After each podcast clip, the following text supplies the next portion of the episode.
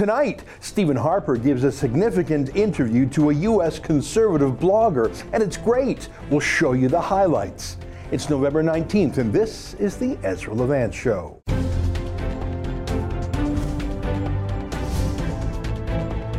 Why should others go to jail when you're the biggest carbon consumer I know? There's 8,500 customers here, and you won't give them an answer. You come here once a year with a sign, and you feel morally superior. The only thing I have to say to the government about why I publish it is because it's my bloody right to do so.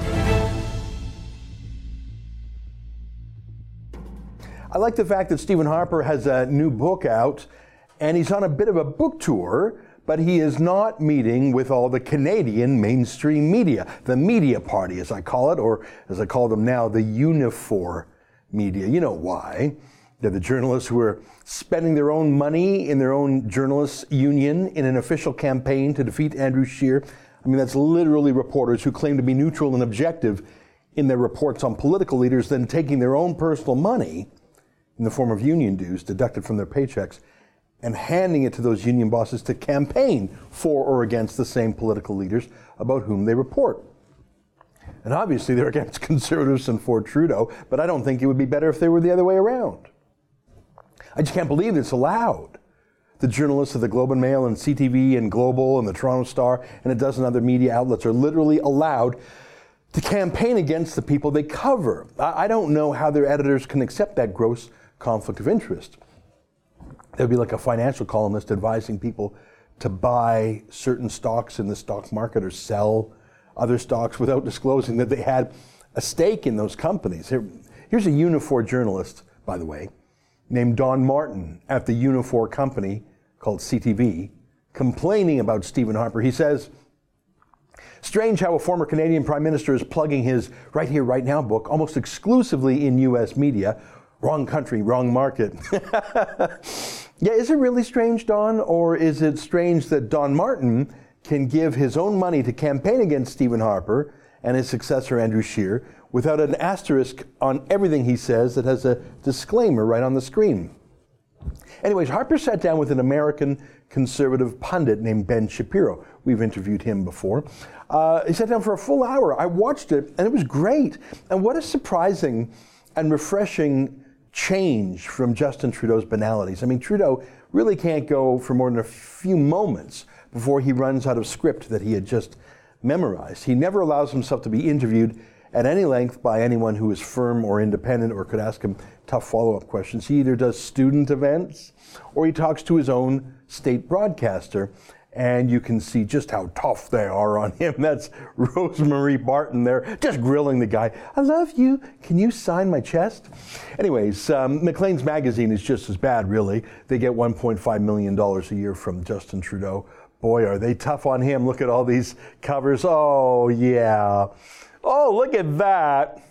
Once in a while, Justin Trudeau, who was a substitute drama teacher before he got into politics, uh, once in a while he manages to memorize a few lines to sound super smart.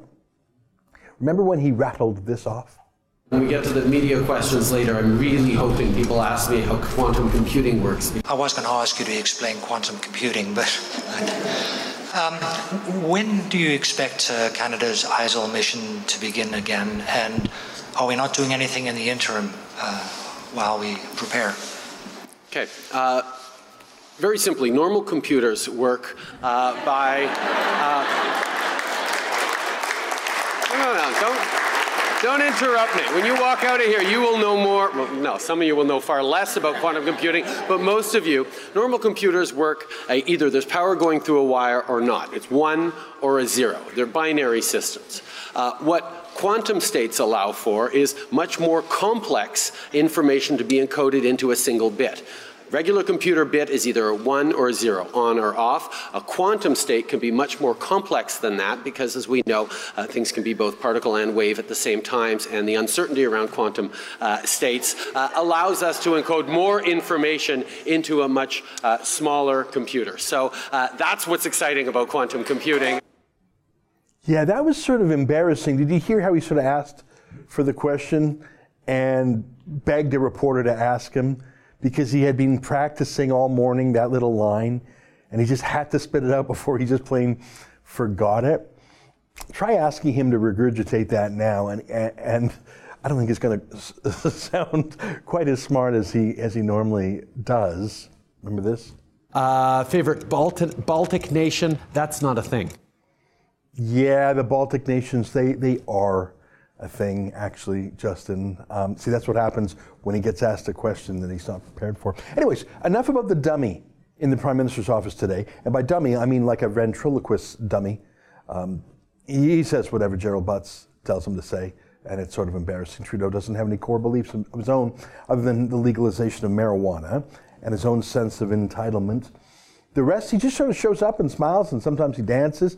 So, yeah, I guess both meanings of the word dummy, come to think of it. Listening to Stephen Harper is a startling contrast after three years of being dumbed down by Trudeau. You really should watch the whole thing if you've got an hour. I think I'm a pretty busy guy, and I didn't want to take a whole hour to watch it. But once I clicked on the video, the time flew right by. It was great. Now, I'm going to show you a few excerpts from this interview Ben Shapiro did with uh, Stephen Harper. The questions weren't bad. Frankly, I was a bit disappointed in some of Ben Shapiro's points, to be honest. He was surprisingly pro globalist on the questions of China and open borders immigration to the States. But his questions were fair enough, and he certainly let Harper answer them, and Harper did answer them very well, by the way. That's the thing. You know that Don Martin would disagree with everything Harper says, but it wouldn't be a genuine interview. It would be Don Martin reading a series of gotcha questions written by some other Unifor media activist. Why would Harper even waste time on that? So without further ado, here's Stephen Harper and Ben Shapiro on populism and how if there's too many people on the fringe, well, then maybe it's not a fringe anymore, is it? Yeah, this was a fight that I had with a lot of people who, who considered themselves populists. Is that I looked at Europe and I said, I don't want the American Republican Party turning into a European far right party because it seems right. like there is actually a distinction. And you obviously being from Canada, maybe you can either tell me whether this is correct or not. That American conservatism is of a slightly different brand than, than conservatism in Europe or in other countries, in that based on the idea of God given rights protected by a limited government, the essential assumption is that if something comes up, it is not the government's job. And populism sort of suggests there's a problem, and now it is the government's job. And so if there is a if there's a problem in your town and you've lost you've lost jobs in that town, now it's the government's job to step in and fix it. Or there well, folks. If the, gov- if the government caused it, it is particularly. And, and, look, so we can debate whether certain movements in Europe are far right or they're just kind of populist conservatives or are they actually far right. I think it's the wrong question. The question is, are they being fueled by legitimate grievances? And I guess I would argue, and I say I argue this as someone who ran the largest per capita immigration program in the world, I would argue that when you are letting hundreds of thousands of people illegally or irregularly overrun your borders, that is a legitimate grievance. And if you get any kind of a movement out of that, including a far right one, don't point the finger at the people for voting for it. Point the finger at the policymakers who allowed such a crazy policy to bring that about that outcome and fix the policy. You know, the one thing I would say that when people, you know, it's it's easy to condemn. Uh, in fact, I had a rule in my, you know, I united the conservative movement in Canada. I've been divided into historically two parties and various factions. But I always said, you know, if I got one or two percent on the right of me, that's fine. But when you get five percent or ten percent or 20% or infamously with Hillary Clinton 45, 46%, and you're calling them fringe, there's something wrong with you. We live in a democratic society. You can't start condemning large segments of the population as fringe. If they're voting for that, you've got to address their concerns, and especially, as I say, if their concerns are legitimate. So you can complain about the policies of those, quote, far right parties, but offer an alternative. Don't pretend they don't have a legitimate issue. I thought that was fascinating. And what a contrast to how Andrew Scheer and even Jason Kenney are running their conservative parties. They're throwing conservatives overboard. They're avoiding tough questions about things like immigration, and they're even occasionally mimicking the language of the leftist media in criticizing the far right, when in fact it's not far right at all to be worried about such things. Ben Shapiro had a, had a bad response. He said essentially, well, what if really smart people like me know better than the unwashed masses? It was a little bit Hillary Clintonian of him. It's, it's arrogance, of course. Uh, watch how he compares um, the unwashed masses to his own young child. But watch Stephen Harper's great answer. There's some times where my kids have a, a completely illegitimate grievance. In fact, it happens on a fairly regular basis. There, there are grievances that you know, they want candy and they can't have it, or they don't want to brush their teeth, as my daughter did not last night, and she needs to brush her teeth, or she's going to get cavities. Yeah, there, there's certain. When is it possible Well, to so, give so people? like like you, like you, I'm a, a man of faith. So you know, as a man of faith, you believe there are certain. Right, things, God is constantly telling cer- people there are that- certain things that are morally right and certain things that are morally wrong. But I guess what I'd, I'd argue as a more pragmatic politician is that most things that are morally wrong are actually pragmatically bad for you over time. And that's why we as conservatives don't advocate them. We advocate instead solutions that may not always be what people want to hear, but they've got to be things that at least address their concerns. When somebody says, let me give a practical example from the last campaign of why Donald Trump won. When somebody says, you know, we've had deindustrialization of my entire region, my kids have no economic opportunities, no jobs, et cetera, and your response to them is, well, I'll cut the high marginal rate on taxes. It doesn't really address anything they're worried about. So you've got to come up with policies that address their concerns. And that's, that's where I talk about the pragmatism. Yeah, that's a good point. Um, it also is a bit condescending to compare an infant child to a grown up adult voter. Now, one of the best points Harper made was on trade, especially trade with China. And Harper doesn't need to take lessons from anyone on free trade. I think he signed more free trade deals in his term in office than every other Canadian prime minister combined in history. But he knows what Trump knows that there is such a thing as a bad trade deal. Watch this exchange. I'll let it run a bit. Again, I, I don't want to focus on Ben Shapiro's aggravating point that, well, sure, all the factories are gone, but now our cell phones are $25 cheaper. At least Ben let Harper answer, unlike a unifor journalist would. Take a look. President Trump came along. I remember when we had this debate in the election, he came along and he started talking about good deals and bad deals. And people went, oh, you know, some, some quote economist started saying, oh, wow, he's a protectionist, bad deals. Um, he could be a protectionist. But can you have a bad trade deal? Absolutely, you can have a bad trade deal. I mean, when, when companies, let's forget about governments, when companies do a commercial deal with another company, why do they have dozens of analysts and lawyers and accountants working over these deals? Because any deal would be a good deal? I mean, seriously. You have to really know what you're talking about when you negotiate something as complex as a trade deal. The United States, uh, when the United States allowed China to enter the WTO, we set up a situation, Canada's in the same boat, where the Chinese have wide ranging, unfettered access to almost all of our economy, and we can only sell to the Chinese when, where, and in what quantity and for how long they say we can. And obviously, in that kind of situation, what have we seen? We have seen massive imbalances. Imbalances, by the way, yeah, you know, economists will say a poor country like China is bound to have a trade surplus with the United States, but it's not bound to get bigger as China gets more wealthy, which is what is happening. Uh, this is because you have a bad deal that provides grossly unequal access, and the consequence has been the outflow of millions of jobs from the United States, from Canada to China, with no discernible benefits to our working population. So, as a populist conservative, or frankly, I would say as a conservative, you don't sign deals like that. You sign deals where you know that overall your economy is going to benefit and that lots of people in your economy are going to benefit. The countervailing case that's been made by particularly libertarians on trade has been why would you tax your own citizens by essentially tariffing Chinese products uh, in order to punish the Chinese? I mean, is the goal to have them lower their own tariffs or is the goal to cut them out of the market because they're quote unquote sucking our jobs out? The fact is that we've gotten a lot of cheap products out of China and people tend to see that as a bad thing, but the fact is that consumer prices have been going down in the United States consistently on yeah, a but, variety but, of levels. but that's a, but that's a terrible argument. You know, it's a terrible argument. First of all, the, the question of whether the tariff policy is effective is a different question. But the, the argument made by the apologists for the current Chinese trade relationship is, look, um, yeah, so we've lost all these jobs, so we've lost, you know, all, all these factories and everything have moved to China, but we get cheap products. But you know what? Uh, I get to sell stuff to you and you get to buy it, that's not a trade relationship. That's a purchase. And that's not, that's not the justification for trade. You know, even uh, people, these libertarians will jump up and quote David Ricardo and classical economists. David Ricardo didn't say it would be a good idea for Britain to open its markets if it couldn't sell its goods anywhere else. He made the argument for reciprocal trade. And that is the core of the argument for reciprocal trade. And the idea that a trade relationship, no matter how badly structured, is somehow good for you. Losing jobs, losing well paying jobs by the millions to get cheap products, which, by the way, in most cases you could get from places other than China, is not an argument for the kind of trade imbalance we have seen and the kind of economic outflows we've seen. That's, by the way, you know, obviously there's a separate question about China being a geopolitical and strategic rival. But even leaving that aside, that's not a good economic relationship. And the president, my view, the president not only is right, the president deserves a first a lot of credit as the first president willing to take on this. The current trade relationship with China is beneficial to a few well connected American corporations who get to operate in China.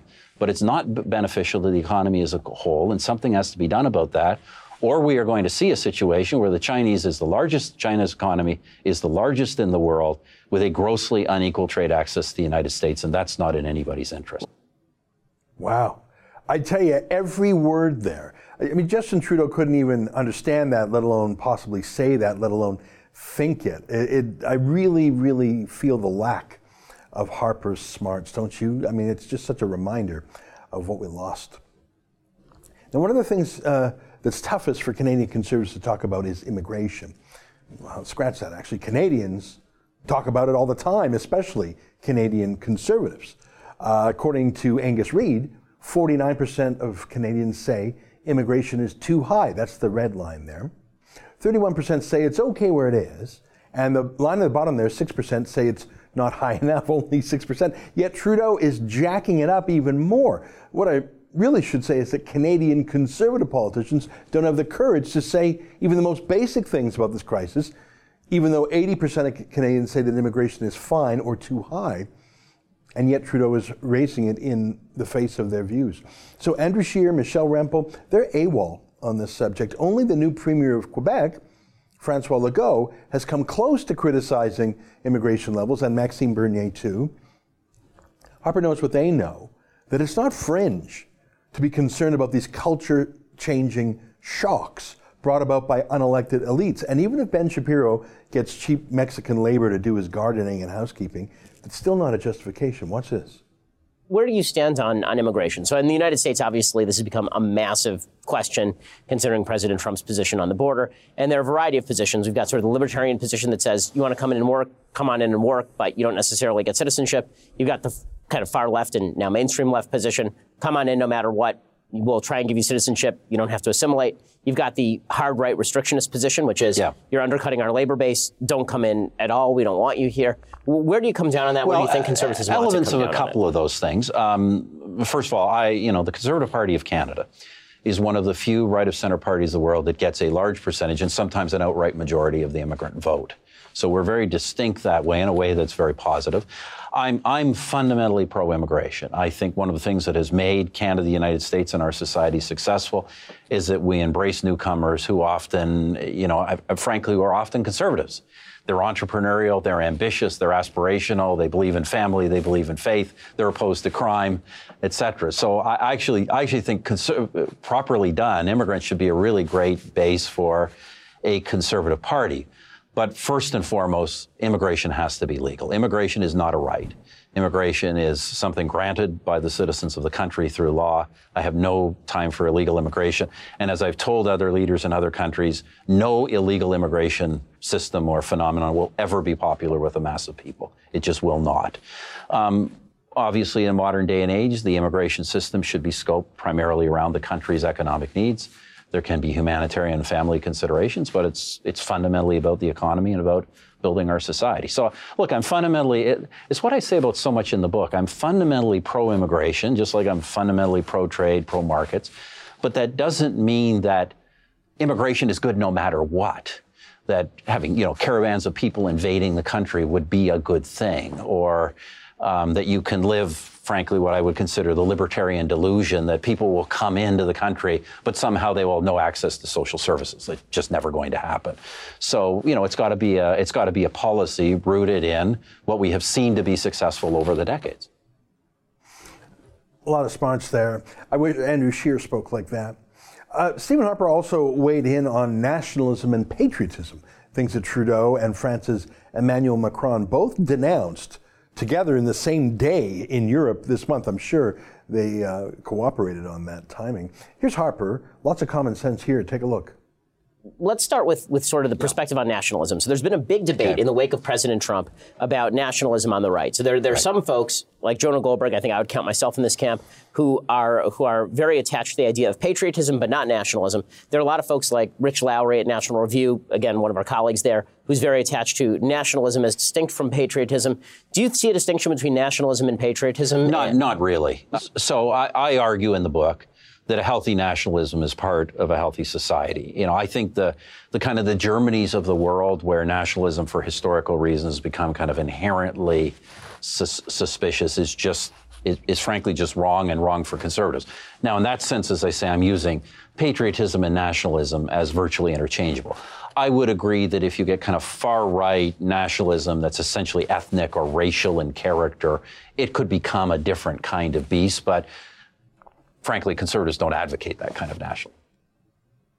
I learned a lot from Harper. Frankly, my esteem for him went up. I think he's clearly warmed to Donald Trump, not necessarily Trump's personality, but his achievements. It's tough not to, especially if you're an economic expert like Harper. Like Harper, I think Harper has overcome the Canadian snobbery about Trump. I'm guessing Harper has also spent a lot of time recently with grown-ups and not a lot of time with the unifor media and pundits in the past two years. I still like Ben Shapiro, but more for his campus battles against political correctness, taking on cultural Marxism and identity politics, than for his views on foreign trade, immigration, or Trump, which I, I regard as sort of never Trump and, and a little bit globalist. That said, would you agree with me that he's a better interviewer, as in he lets Harper answer, and he's smarter than anyone in the Canadian media party would be? I think I might get a copy of Harper's new book. It sounds better than I thought it would be, uh, less risk averse than I thought it would be, maybe even more Trumpy. I might see if Harper would agree to be interviewed by me about his book, but who knows? Maybe he's not quite that bold and populist. But I'll check. Stay with us for more.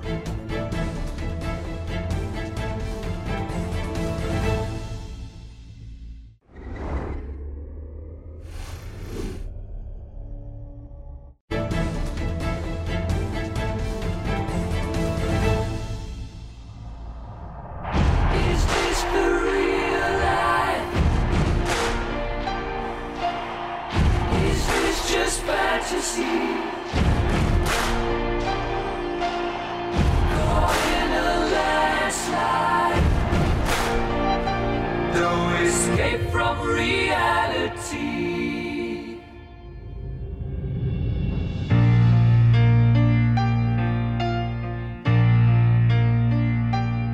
I enjoyed the show. I also I write songs. Our lead singer just quit. Then you'll need someone new. I love the way you move on stage. The whole room belongs to you. Don't you see what you could be? No one will play us on the radio. We need to get experimental. Do it again. One more. How many more Galileos do you want? Roger, there's only room in this band for one hysterical queen. Mark these words. No one will play Queen. Fortune favours the bold. Freddie, concerning your private life. What more do you need to know? I make music. I want to give the audience a song that they can perform. What's the lyric?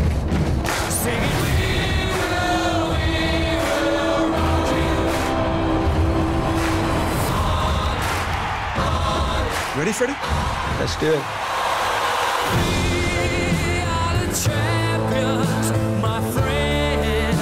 Well, that is a movie about Freddie Mercury, a larger than life rock singer with the band Queen. You may not know his story well, but you cannot have missed his songs from We Are the Champions to another one bites the dust to his rock opera. Bohemian Rhapsody. Uh, it's an interesting story um, for those who love music, but it's got a bit of a politic to it. And joining us now to talk about this is our friend Joe Warmington, a columnist with the Toronto Sun. Joe, great to see you. Great uh, to see you too, Ezra. And uh, it's interesting that we're talking about this subject because uh, you wouldn't think that a movie about an entertainer would cross over into that nasty kind of Trump-like politics, but it has. Well, yeah, I mean, I have never gotten deep into Queen, but you gotta love the brio, the energy, the charisma Yeah. of Freddie Mercury. I mean, he was over the top. He, he, but he had a style that was really like no other, and and those songs. The reason they click is they, I don't, they they have a, a sustainability to them. Well, They- the they- audience is a big part of the song. So, you know, Yeah, we will yeah, rock you. Yeah. And he was a bigger than life performer. And you know, you say the names Elvis Presley, Michael Jackson, and Prince, and Freddie Mercury's right there with him. I them. think you're right. Now, normally we don't go uh, into a general movie review on the show. I mean, I talk about cultural issues, but you raised this with me, and you said, if I can paraphrase what you told me before we turned the cameras on, that you had heard bad reviews about this, and you didn't want to be, you didn't want to prejudge it, you didn't want to get the spoiler, but you went in there with low expectations. Tell me a little bit about, first of all, how is the movie, and then what was it about those reviews? What do you think is going on here? Well, I think something's going on for sure. As I went into the movie thinking it was bad, and then after I saw the movie, I heard how bad it was. But I loved it, and I was with my 18-year-old son, who's a you know a guy who plays guitar and all that. He loved it, and the audience was full of people with their teenage kids that were coming out, going, "Wow, this guy Mercury, who the heck, you know?" And it was one of the best rock and roll movies I've ever seen. I think the only one that I liked as much, I guess, was La Bamba. I love that. And I also liked Almost Famous. It's right there with those movies. And, you know, the audience has, you know, has decided. I mean, it made $100 million over the last two weeks. Hmm. In fact, it won the first weekend, even though it was getting trashed by everybody. Hmm. Now, the politics of it, I guess, you know, trying to figure it out, but there's a few things in there. There's political things about where he was from. Obviously, the whole business of, you know, his sexuality, which his whole life was an interest. He did not want to talk about that. Yeah.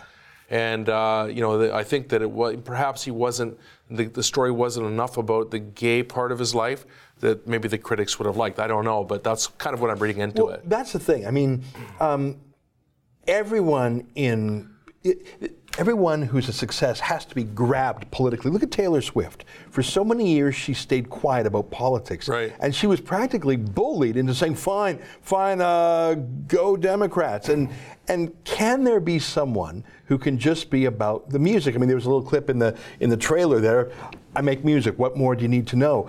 Um, the criticisms in the movie reviews you mentioned were they angry that the play was not a, more about gay politics and gay action? It was too too much a musician. Well, I read movie? I read one piece in Vanity Fair uh, talking about Sacha Baron Cohen, who was originally signed on to play Freddie Mercury, and I think would have been great at it.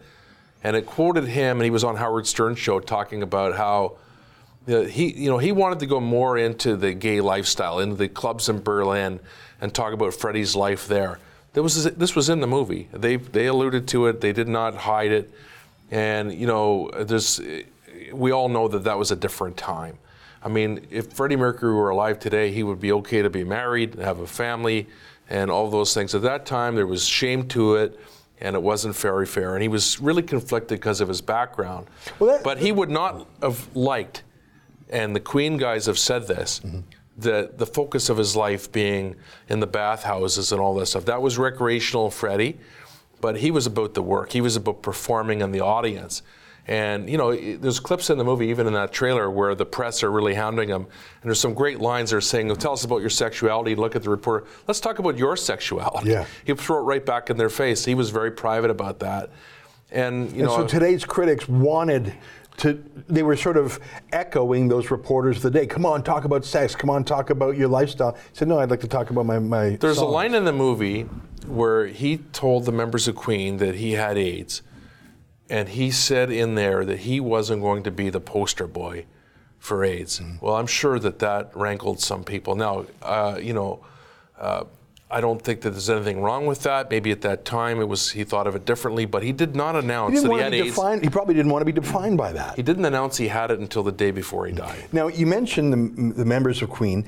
Uh, what, in, from their point of view, were they involved in the movie? They And- were. And so obviously this has their okay, this is kosher by them. Sacha Baron Cohen said that the Queen guys wanted to kill Freddie off halfway through the movie, and they thought that was ridiculous. Now I don't know if that's true or not, uh, but if that is true, what Queen was trying to say was that Freddie was about Queen and Queen was about Freddie, and it was an interesting story. There was three. The, the three guys in Queen were all these kind of guys that two of them later became PhDs.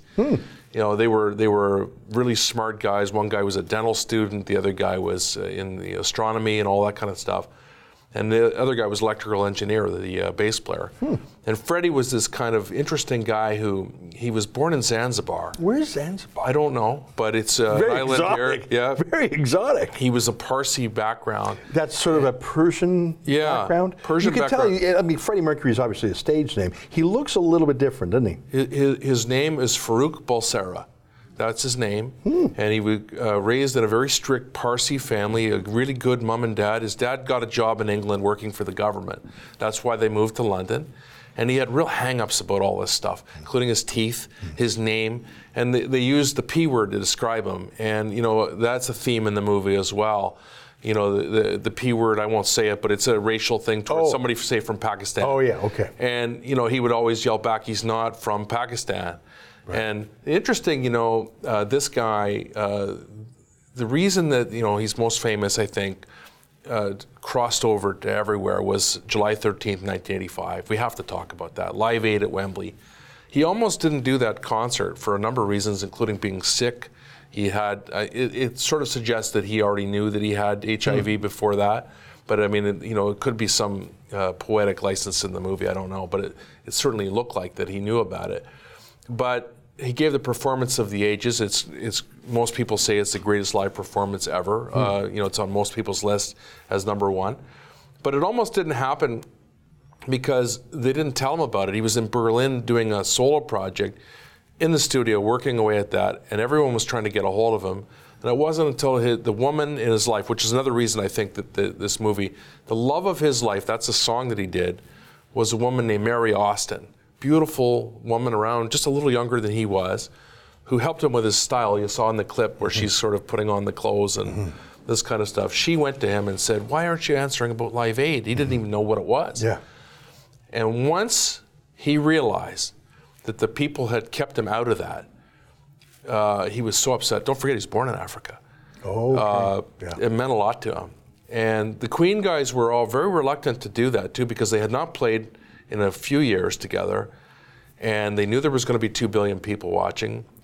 And he had this line in the movie, which I think is, is pretty accurate. He said to the other guys, We got to put our personal stuff aside because if we don't do our part for those kids, we will never, ever be able to live with ourselves. We'll look back and regret it. Well, now here we are, you and me, hmm.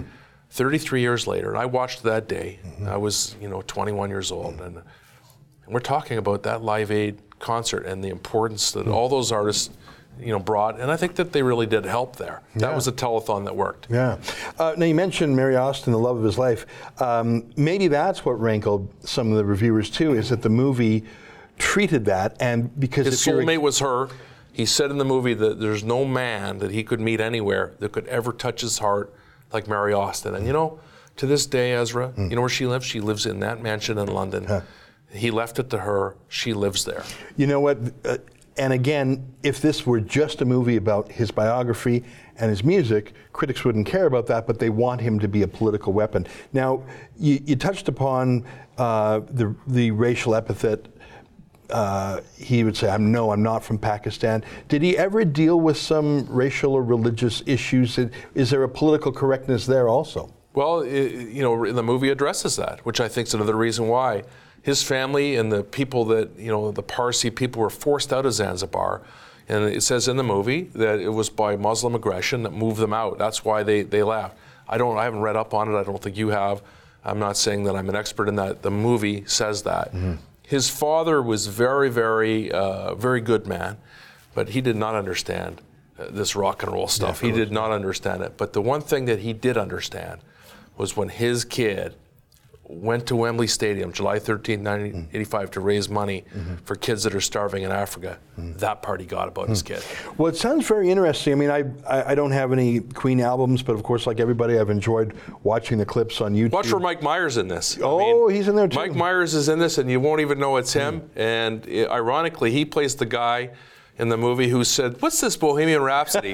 We're not putting that out." Oh, isn't that funny? That's uh, well. Listen, Joe, I really appreciate you talking about this. I, I don't think I would have gone to see the movie on my own. You have to go see it. I, uh, I think I, I want to now because if it's a good musical movie, and the box office suggests it is, uh, the clips suggest that the actor here he's terrific, hit it out of the park Yeah. mu- musically. Which I mean, imagine trying to walk in his shoes. Yeah, pretty tough. Um, but the fact that all these leftist social justice reviewers are mad at the movie because it wasn't leftist. They're enough- telling you not to go to it. Well, that's a reason. That's why I think it's important what we're doing I think here. you've just go to me- the movie. I because Bohemian Rhapsody. Yeah, well, I'm going to do that. Yeah. I'm going to do that. And you know, I know your audience is around the world, and I just want to say that because it, I'll say it again.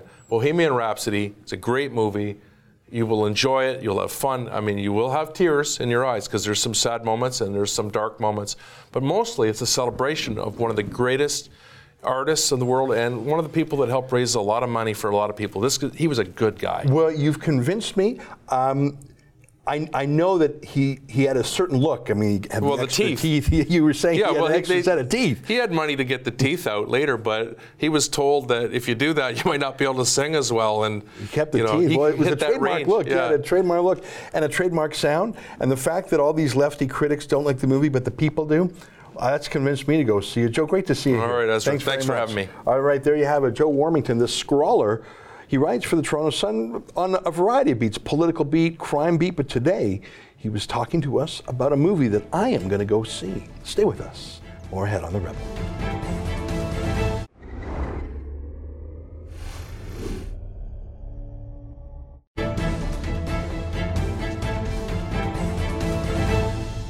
Hey, welcome back on my monologue last Friday about Unifor announcing they will campaign against the Conservatives in the next federal election. Betty writes Shouldn't Jerry Dias be looking out for the rights of his union members on their jobs? Who asked him to meddle in political elections? How can Canadians ever expect objective reporting now? Yeah, well, not just now, but I remind you that in the last election, um, the Canadian Media uh, Guild had a massive quarter million dollar campaign against Harper too, and I'm sure Unifor did. I'd have to check uh, just off the top of my head. I can't remember it, but yeah, it's not new. I think the only thing that's new here is the brazenness with which they're showing their anti-conservative stripes.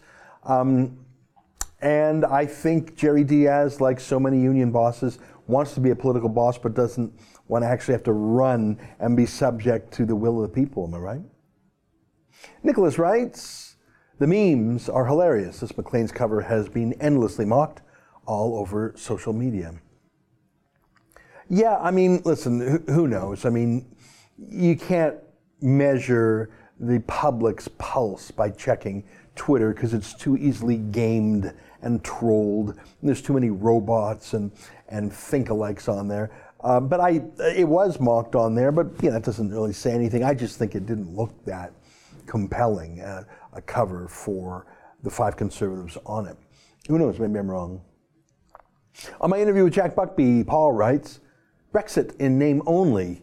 May leads an establishment globalist party that calls itself conservative.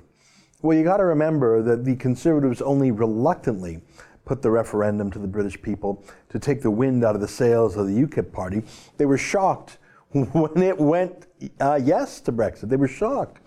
And they didn't want to carry it out. Just the same way we saw Democrats in Florida try and slow walk the certification of the election of Republicans and have recounts and come up with every excuse. Uh, frankly, how the, the 2016 presidential election was disputed. All those tricks and delays by reluctant work to rule type bureaucrats being done for Brexit too. I've always said that uh, the difference between Brexit being mauled by the deep state for two years and Trump is that, at least in the person of Trump, you have someone fighting back for his own sake. Brexit, I mean, Nigel Farage got the win, and he's sort of been semi retired since then. And so there was no institutional champion for Brexit. Certainly not Theresa May, not the party that didn't want Brexit in the first place. So, yeah, it's tough. It's interesting to see. Uh, let me just throw one last comment to you about it. I see that Andrew Scheer is digging in. In fact, he put this little tweet up. We'll put it on the screen here for you to see. He put up this tweet saying he's strongly for Brexit. And he did this now. This isn't even something he did two years ago. And and I'm thinking, well, of course, I'm for Brexit too, because I'm a conservative and I believe in national sovereignty and I'm against the European Union. But I'm a pundit. Like, my job is to be mouthy and to mouth off about everything, and I have no limits on me other than my own taste. But why is the leader of the opposition of Canada weighing into a domestic matter in the United Kingdom? What business is it of his? Would we like it if a British politician, especially an opposition leader, I guess it would be worse if the prime minister weighed in on a Canadian referendum. How, how would Canadians like it if Theresa May, in the middle of a dispute over a referendum matter that goes to the essence of our democracy, if Theresa May weighed in? We'd tell her to buzz off. It's so weird that Andrew Scheer is picking that battle. There are no votes for Andrew Scheer in the United Kingdom.